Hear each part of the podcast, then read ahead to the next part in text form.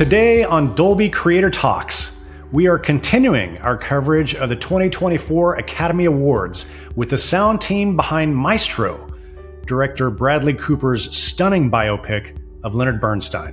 This film is nominated for seven Oscars, including Best Picture, Best Cinematography, and today's category, Best Sound. Joining us are the nominees from the film sound team Richard King, the sound designer and supervising sound editor, with his eighth Academy Award nomination, going for his fifth win. He is a double nominee this year, also up for his work on Oppenheimer. Re recording mixers Tom Ozanich, who has four nominations under his belt, and Dean Zupancic with five. Both Tom and Dean are also nominated twice this year for Maestro and The Creator. And Steven Morrow, Maestro's production sound mixer, celebrating his fourth nomination. Maestro is a highly stylized and intimate film about Bernstein. His fraught marriage, his affairs, his family, and of course, his storied career. This gave director Bradley Cooper an amazing opportunity to conduct extensive recreations of some of the composer's famous concerts, all recorded live on set. The film features a Dolby Atmos mix that really blew us away.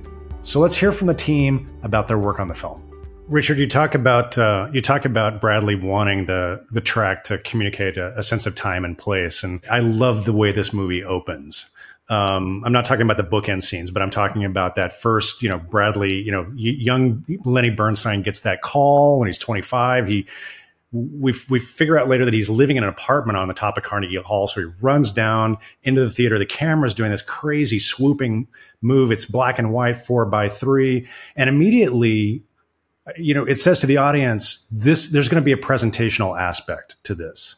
Um, there's there's a, a strong hand guiding you through this, but it also kind of felt like a 1940s movie to me, and I'm kind of curious, you know, that that sense of this movie feeling like a period piece.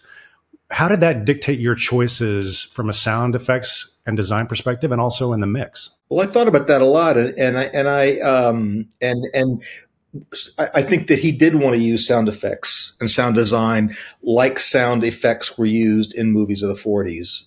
That is very specifically. Um, if you heard a sound, there was a reason to hear that sound. It wasn't necessarily. It wasn't. Um, it wasn't. Uh, you know, the dog barking down the street. If the dog barked down the street, that that meant someone was going to show up at the door. It, it, there was a specific reason for each sound, and that evolved a little bit in the course of the film. That as we we uh, we we thinned out some s- scenes, or made made I guess made the sounds more specifically emotion inducing or emotion uh, um, supporting, and the look of the film. The, the opening is so good, and so it just it just brings you into that place, his frame of mind, the excitement of that moment, that period of history, uh, so well. And all of that, I think, can, you know, works together. The, the aspect ratio, the black and white, the nature of the, of the picture editing is very snappy and kind of 40s stylish, st- very stylistic. And, uh, and the, so subsequently the sound design needed to be kind of stylistic and not, you know, necessarily rigidly realistic. Yeah, one of the funny things when we first were kicking around, you know, ideas, various ideas, um, before we started mixing anything, and and kind of what Richard was mentioning, some of the early spotting and conversations that we had early on, we were we kicked around some ideas about trying to potentially treat the sound of the film you know, something representative of those eras, you know, whether we were going to, we, we talked about using, you know, old tube gear, potentially uh, recording something off to an optical track and then bringing it back in. So we got like a real authentic optical sound. And anyway, we kicked around all these different sort of treatment type ideas. And then ultimately, when no, none of that is you know all that's going to be kind of distracting technical stuff and and we don't want to do that. We want to very gently subtly you know impart this flavor of those things um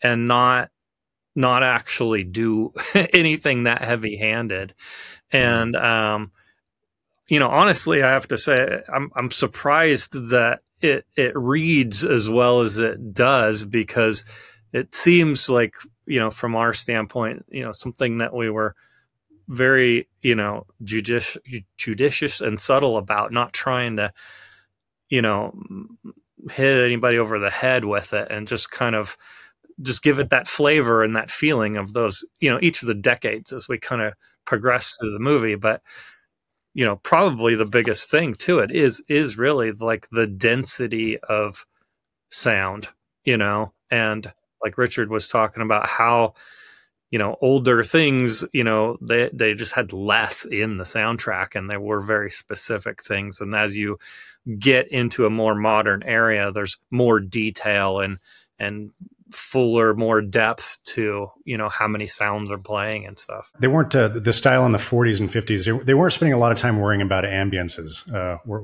were, they? The ambient, what we have are uh, they're layered, which they didn't layer back then. But the the tightrope was that. Speaking of the scene that you were just talk, talking about, um, we're very tight. We're very 40s esque but then the score comes in and we hit full face Atmos. So we're weaving that that that we're blurring that line and towing that tightrope of going, hey, this is a 40s film, but you're in Atmos. Oh my goodness, the the atmospheres are Atmos, but you don't feel it they're not. It's not smacking in the face other than when the music comes in, and that and that was designed. That was always to be the character, so when music went away, we the sound effects had to fill the void, if you would. And then a lot of scenes in there, no score, big, big dialogue driven dramatic scenes that we, the sound effects, are playing that emotion. And then, and then the score comes in as Jason said, in a, in a normal movie, the, that the composer would have been asked to to score, you know, that scene. But but um, I, am glad that we had the chance to, you know, provide some of that kind of back um, um, background feeling ourselves uh, using sound effects. I had a question that I wanted to ask you about that. It was such an interesting decision to me to use Bernstein's music to score to score the film.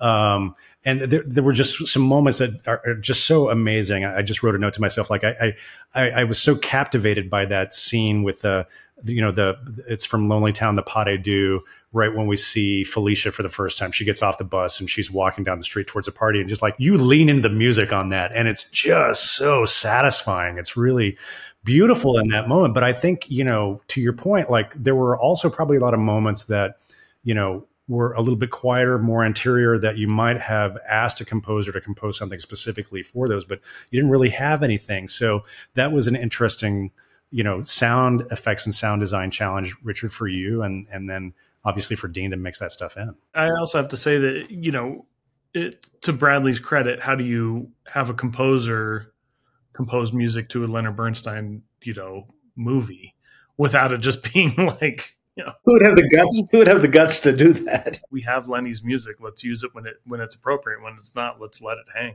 One of the things I think is so cool about what we're talking about here, and the way the music is used in the movie, um, is very little of it is used in the way that a traditional score is. You know, I mean, that does exist, but there's not that much of it in the movie.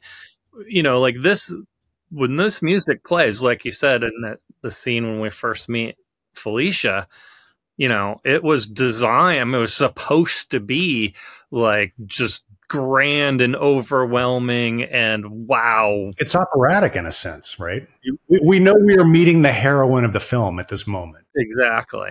Exactly. And, and, you know, it's just so great that, that then in the other scenes, you know, to, to contrast that, being meeting her and then you know skip forward a couple of scenes to when the two of them go down into the underground theater and they have this big you know fairly lengthy scene and there's no music until the very end that's taking us off into another scene and what's so great about it is it really highlights their incredible performances you know eh, there's nothing like it's so quiet and intimate that everything is exposed, not just for sound, but for their performances, everything that's going on there. You get you get a depth, you know, of detail that you would normally never get, you know, and and without having the music there to fill in the spaces, the space is filled in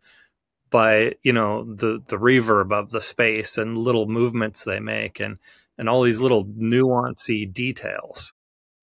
A gift for me, my liege. Oh, that's very good. What's your name? Oh, uh, with your little spots of wax, White Rose, you look like the extravagantly hands of the flower. No, no, no, you Uh, you look like the eye of a broken moon. Oh, you're terrible. What's your line? You're always changing, my love. I didn't see you yesterday, but I looked at your horse. It's so beautiful. But not as beautiful as you are. Because you are a dragon. I'm glad you brought that scene up because it was, it was it's one that I wanted to to talk with you guys about. Um, you know, I think you know when people think about the sound of of Maestro and the sound design and the mix, it's you know you want to there there are certain you know big sequences that we will talk about in a, in a few minutes but i was really my attention was really captured by that scene in the basement theater between the two of them. And steve i would love for you to talk just a little bit about i mean part of what we're talking about about this aesthetic of the 1940s movies is that that rat-a-tat dialogue overlap you know they didn't overlap back in movies of the 40s because they couldn't really get away with that but we've you've introduced that as a conceit but just recording that dialogue and there i don't think there's a scene in this movie where people aren't talking with a cigarette dangling out of their mouths and like, just tell me about capturing that and and trying to maintain that intelligibility all the way through the process For one, we have an amazing dialogue editor. For you know that that is a key in this as well. this is tony martinez you're talking about Tony Martinez, yes, and he's amazing.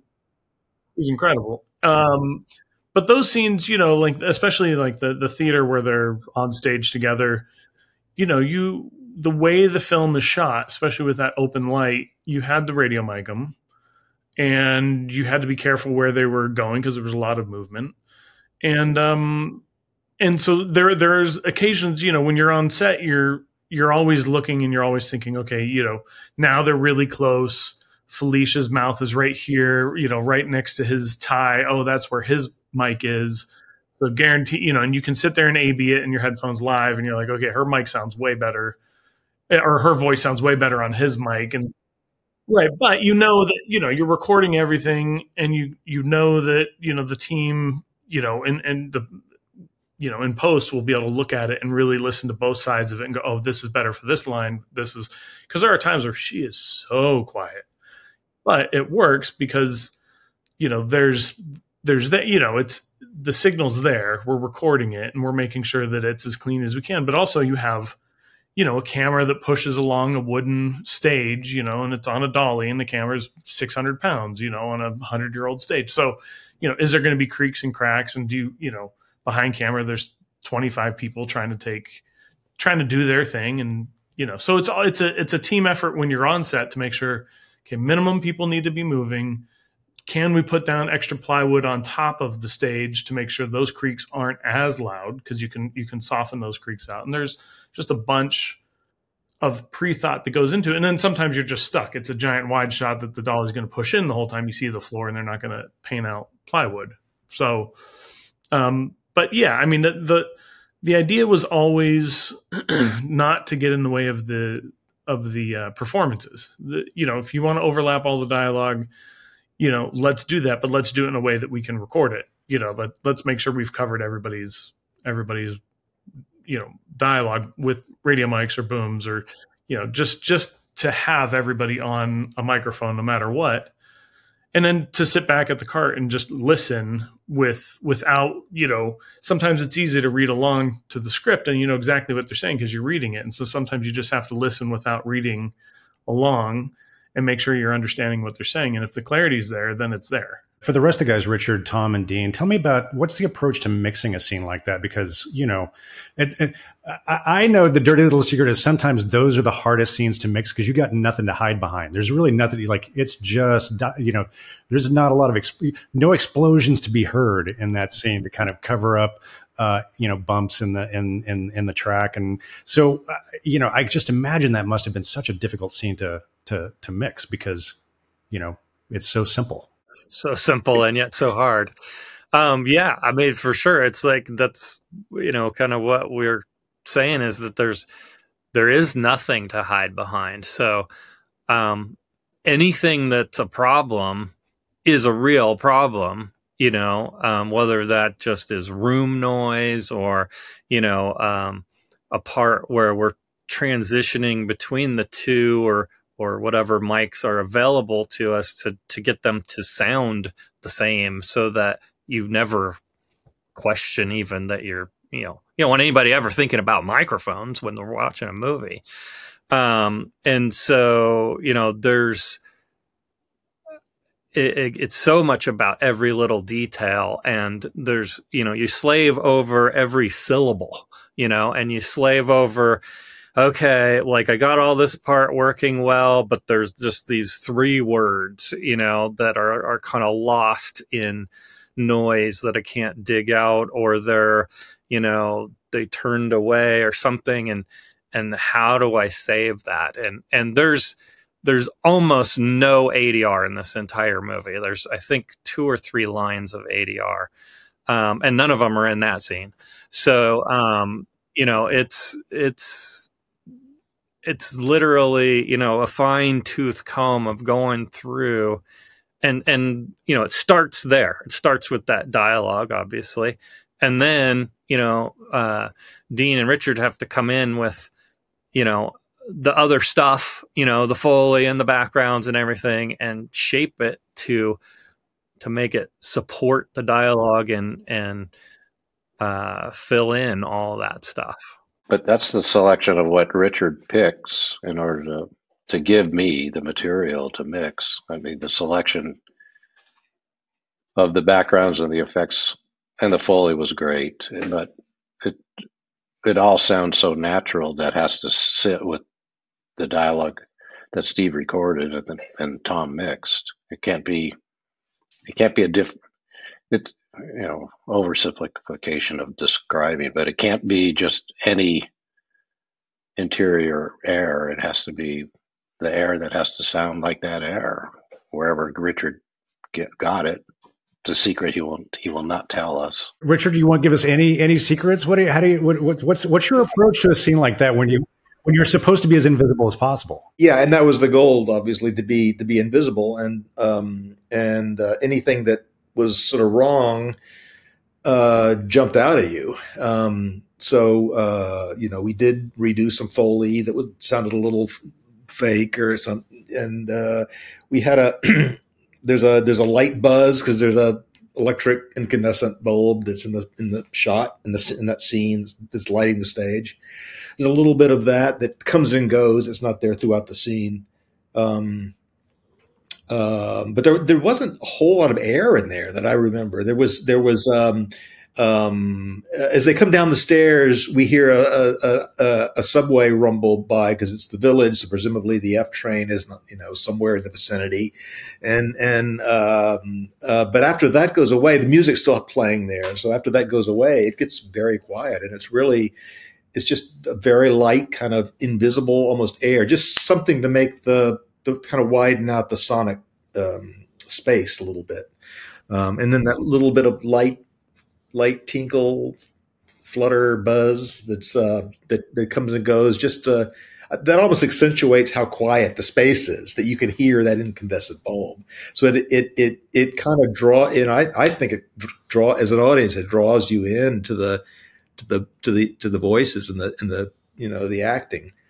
Um, I think the uh, the reverb, you know, uh, on that on the dialogue and everything really plays a kind of a, a critical role in that scene because it is what is you know in those spaces right? You know they say a line and you're you're kind of hearing the room and that defines the room. It kind of gives you the real sense of space of that room and it kind of makes you linger on their what they're doing more what they're talking about and everything because you're kind of just you're you're able to feel all of that you know fade away into the distance. So i'm, I'm curious tom you know you, you, talked about getting some room on that. Was that something that you did with reverb in the mix? Or steve did you get did you get did you get a, like a, a wide mic of them in the theater to kind of feedback in or? No we didn't do any no so, sometimes we'll do uh, irs but no not in that theater. That's all put on there. I think it's pretty much mostly all lavs in there and yeah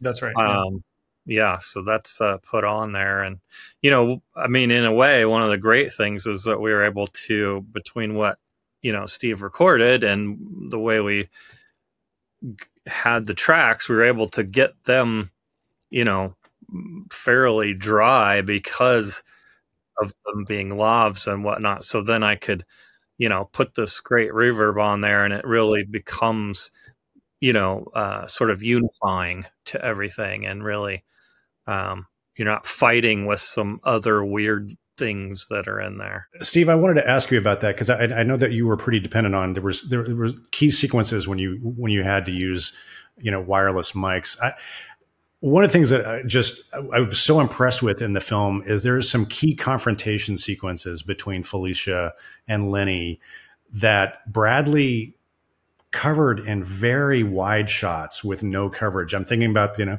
when they had that really tense conversation by the pool in Fair in Fairfield, and then of course the famous you know the Snoopy scene in the Dakota, which is all played in one from a pretty wide angle. And these are really long, very emotional um scenes. So you know, did you was was that completely all live? Did you were you able to hide microphones anywhere to get, to get any any other kind of uh, any sound on that? No, I mean for the most part with the movie, you know, the way that Bradley works is he um, you know, he'll be on set and he'll see something that interests him, like a frame far back behind the fence, you know, through the trellis, and he'll go, "Oh, this is great." Here, Felicia, come on over, have a seat. Okay, here, guys, start rolling, and then we start rolling, and so you have to always be prepared, which means we're radio miking everybody, no matter what, no matter what, even if it's a close up and that's all we're shooting for the day, we're going to radio mic you, have it on a track because when he decides, you know what would be cool, let's just do that scene over there and we'll just cover our faces and just play it in the wide. You have to be ready for it. And in a lot of the movie, we'll start in a big wide and they'll either walk towards camera or walk away. And so you can never really uh, rely on coverage because there wasn't a lot of coverage, you know. So it was like you always prepared for it to be whatever shot we were going to shoot is the only shot of it. Oh, we're going to go in for a close up. Okay, that's great. Now we have a close up. So we're able to do other things, but you always prepare for the not worst case scenario, but for the widest scenario. You want to be sleepless and depressed and sick. You want to be all of those things so you can avoid fulfilling your obligations. What obligation? To what you've been given, to the Oh, gift you've been given. Please. My God. The gift comes with burdens. If oh, you had any the idea. burden of feigning I'm sorry to just admit it, but that's the But truth. above all, you love people. And I do from love that people. wellspring of love the complications arise in your life. That's exactly Wake right. up! Wake up! Take off your glasses. I was pretty astounded by that. I, I got to have a conversation a, a while back with Michelle Tesoro, your, your your picture editor, about those sequences, and and she told me that Bradley he he felt the courage of his convictions. He did not shoot coverage. Those those wide those wide shots were the only way he shot those scenes. Like that's amazing. and that's where you and that's where you sit back because other filmmakers, you know, you go, oh, it's a wide shot. You know, here let's do a quick plant mic on the table for the wide, and we'll go in for coverage, and it'll be booms, and it'll sound great. And but you can't really do that, you know, on a on Bradley set because you could get caught, you know, not being prepared or not not having what what because he'll shoot a shot and go, no, no, we'll cover it, and then shoot a shot and goes, oh no, that's great. No, we don't need to cover it, and then he moves on. You know, so that you have to be prepared that every shot is the only shot of the scene, and then if it is more than that, then you have more options. You know, but uh, so that's how we always played it. We just radio mic'd everybody all the time. You know, because in my mind, you know, if I shortchange these guys in post.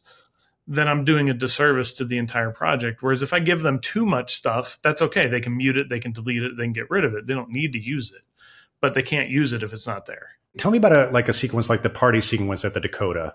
Um, everybody's I God knows how many radio mics you had on all those people kept, but then you know so that material goes to you, Richard, and then Tom. Tell me how you like. Tell me how how you start to shape that. Uh, Steve, let's start with you. Tell, tell us how you capture that first the Dakota scene, you know, that's basically the first scene in, in, color. That scene was shot basically there's the Bradley side and there's the Felicia side. So there's two sides of the story, and he films it at the same time with two cameras, one on him, one on Felicia and, and her friends. And so you're shooting two scenes at the same time, and they're overlapping all over each other. And the way you cover it is you radio mic everybody who's going to talk, and then everybody who might talk, and then everybody who's close to talking, because he wants everybody to talk. And then you put plant mics around to hear some of the, the extras, and you have some booms flying over for some of the wider stuff. So the hard part on the production side is you're looking at two monitors, one with Bradley side, one with Felicia side, and you're you're just kind of putting both scenes in a mix. So you know Michelle in the editing room is going to be like, oof, you know, when she's seeing Felicia, she's hearing you know Lenny and vice versa. So you already know that your mixes. I'm just mixing to make sure that the mics are sounding good on the people, not that the mix is usable in an editing room because I already know it's not. You know, so then you you throw it off to to Michelle, and and then her and her assistants, I'm sure, split it to some level that they can even understand the scene. Richard, uh, for you and Tom, had then tell us about starting to shape all that material. Yeah, that all went into um, Tony Martinez is capable hands, and and he had uh, some help pictorially, and it was preparing all those tracks. Tony also recorded some group for that scene, and basically prepared all the tracks to make them accessible, to make everything accessible to Tom, so that he had all the options. Everything was filled out.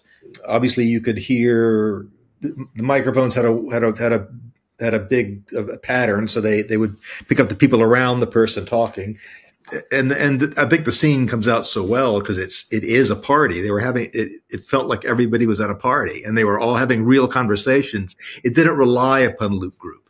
So if you if you turned up one of these conversations, they were actually having a real conversation. It wasn't just kind of loop group babble. There was loop group babble there, but you know, it was the furthest people away from us.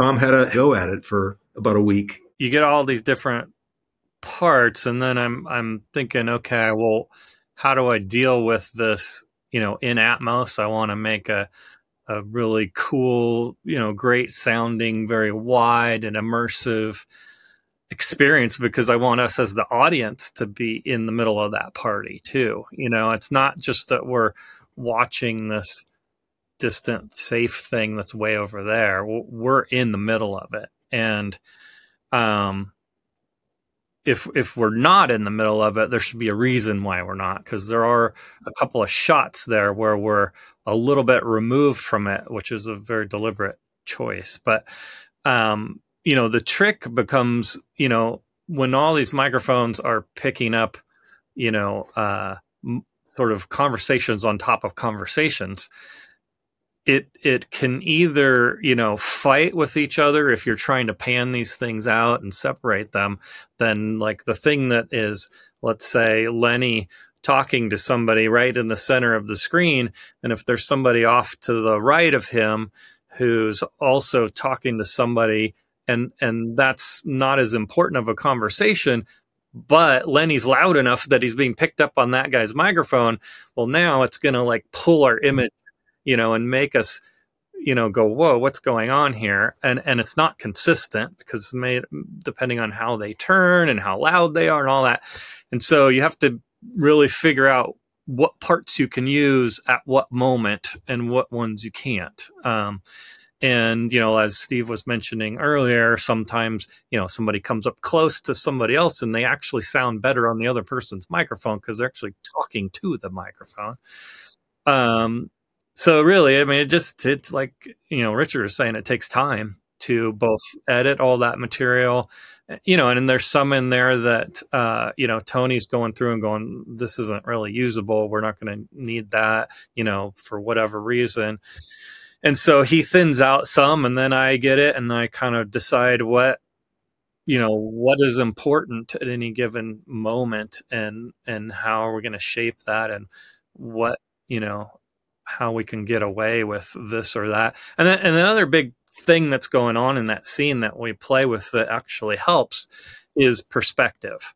Um, you know, there's different um, perspective um, shifts where um, depending on how distant we are. And sometimes we might be far away from them, but we still want to hear them and feel them close. And other times when we're pulling away and that we actually want to push them away, the camera kind of goes inside the the vestibule of the the front door of the house and kind of hides there for a moment. And there's a point where it goes back and hides there and Jamie comes comes out from the other room and comes over, and then we go out into the room, and it kind of like wraps back around us, and so you know we get to play with all that stuff. You guys have done a great job of of, of doing my job for me uh, and bringing up bringing up Dolby Atmos without without me bringing it up. But um, I, I feel like Bradley Cooper is a director who has really embraced Atmos and really kind of enjoys it as a storytelling tool. And I, I, was just really, I was blown away by the sequence. Um, I, I, think it's the premiere of Mass. We're in the box with uh, with Lenny. And of course, there's the, the whole drama going on between Tommy and Felicia and Lenny. And but the you know the way you guys mixed that performance in Atmos in that room was just really stunning to me. It was I, I, tell me a little bit about Bradley's embrace of that tool and how you guys use Atmos in the track we did a Stars Born, and and our initial mix of a Stars Born was in seven one. Um, and and after we had completed the seven one mix, and we even showed it to the studio, and you know everybody was happy with it. We then um, moved to a different stage that could could do Atmos at the time, um, and uh, started working on the Atmos mix and and we were doing little things and and Bradley go, "Oh, that's that's really good. We should do that in the seven like we need to go back and do that in the 7-1 mix." And after, you know, a handful of those notes, I said, "Whoa, whoa, check it out. We can make a 7-1 out of our Atmos and and you know, sort of proved that to him, showed him how that works and and then it was kind of like, okay, throw away the 7-1 mix. We're going with the Atmos and and, and you know, it will fold down well from there. And so I think because of that experience and and as we went then through a movie that was theoretically done mixing and and elevated everything by now putting it in Atmos, he really like loved it and embraced that. And at that point, it was like, okay, we were talking about Maestro at the end of A Star Is Born, and the thing that you know he was excited about and we were excited about was it's going to be amazing in Atmos. so one of my favorite uh, uh, pieces of Bernstein's music that you guys laid in was that that really wicked use of the West Side Story overture. Uh, right, uh, it starts on the the close up of Felicia. She's very angry about the whole Tommy situation, and that music tells to me that there, tells me that there's going to be a rumble coming. And it was just so it was such a perfect perfect use. It was uh, yeah. it was really fantastic. He had a lot of the music cues already laid in uh, in the script when we were filming, so we would have music cues on set. You know, just to kind of be able to play back, uh, just for camera department, or you know, the dolly grip to be able to push the camera at the right speed, or so he he was very very locked into what music choices he had from. I mean, they've been planning it for for years, trying to figure out what exactly what piece and what part of the piece goes in that part. I love that one because it really plays this, you know, juxtaposition of how like clueless he is to his life choices at that point, you know, and what he's doing to his life and his relationship with Felicia. Let's see what you think. Let's see what you This is gorgeous. I know, isn't it lovely?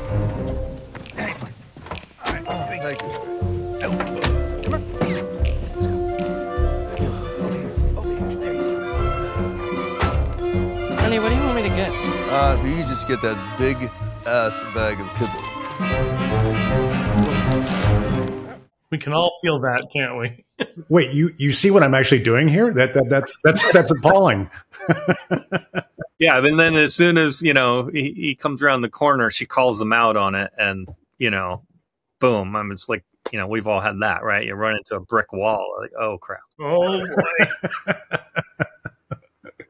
Steve, uh, I know you know one of the huge challenges for you was that all of this, you know, this this music was going to be captured live, and so I, I'd love for you to just talk to us a little bit about, you know, when you knew that like the big set pieces, the you know the um, make our garden grow, the choral performance, and then obviously the huge the huge performance of of uh, you know the Mahler at at, at Ely Cathedral you know, once once you found out from Bradley that this was going to be an important thing, that this music was all going to be performed live and it needed to be captured, how did you start to figure out how to, you know, to to make this happen? We double checked and then triple checked with that he wasn't kidding, and then uh, and then Jason Ruder and I started um, thinking about, well, how do we, you know, how do we do that, and what is the best way to capture it?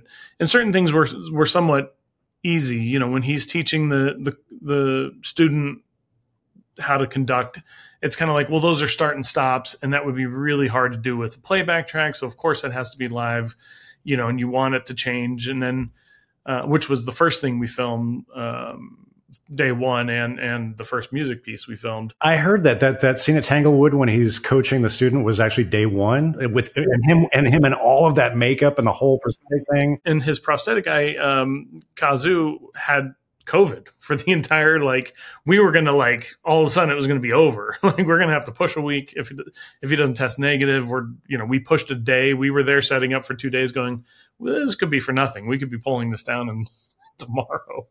So, but yeah, that was the first day. Um, and once once that was you know in the can and successful, it gave us all a little bit more like okay, this is gonna be you know this is gonna be not easy, but easier than we had imagined. And of course, Ely Cathedral has its challenges where it's it's a very big building. It's a very echoey concrete house. You know, I mean, the, the reverb goes on forever in that in that place.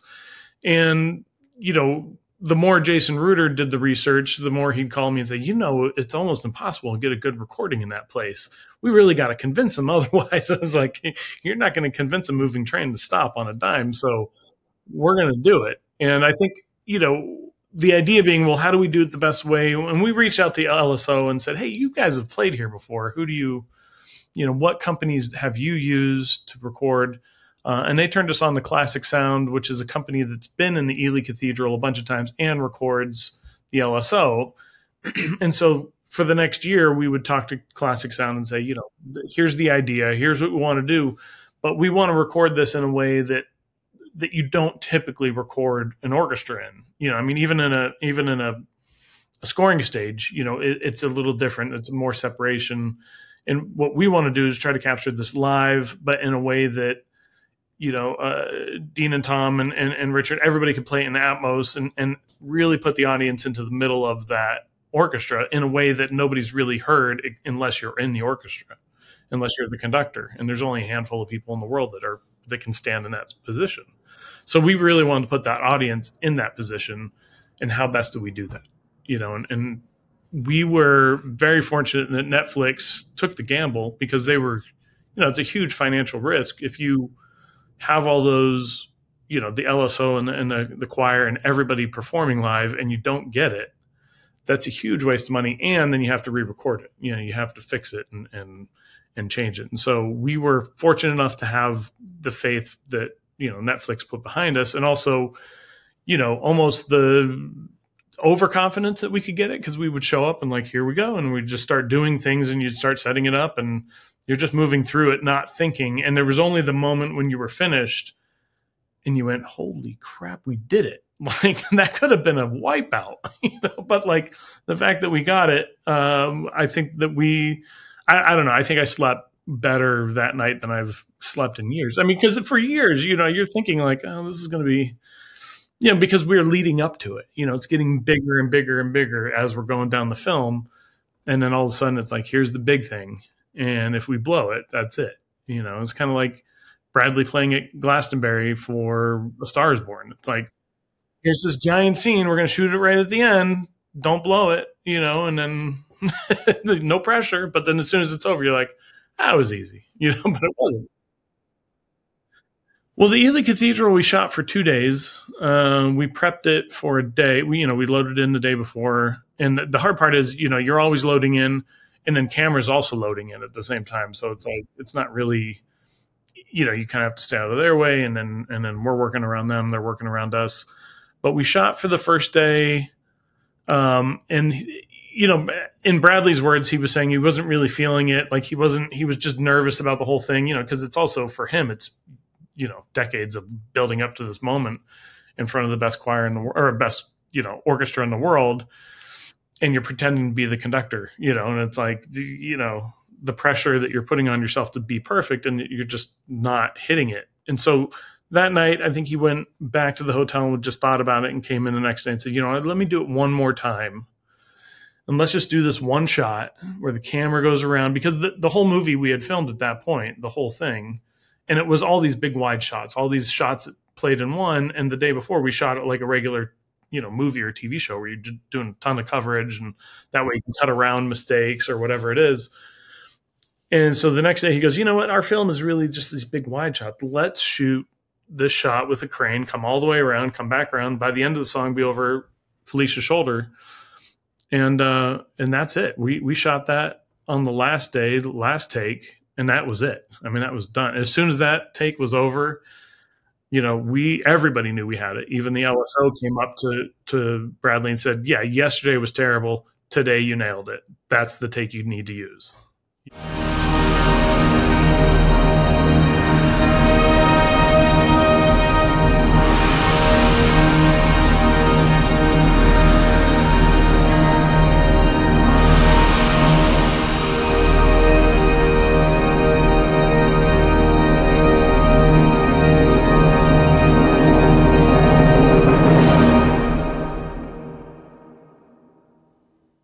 And looking at it now, it just it's so it's so inevitable. Like you need to land on on Felicia at the end of it. Oh it's just, yeah, it's amazing. So just a technical, how many how many microphones?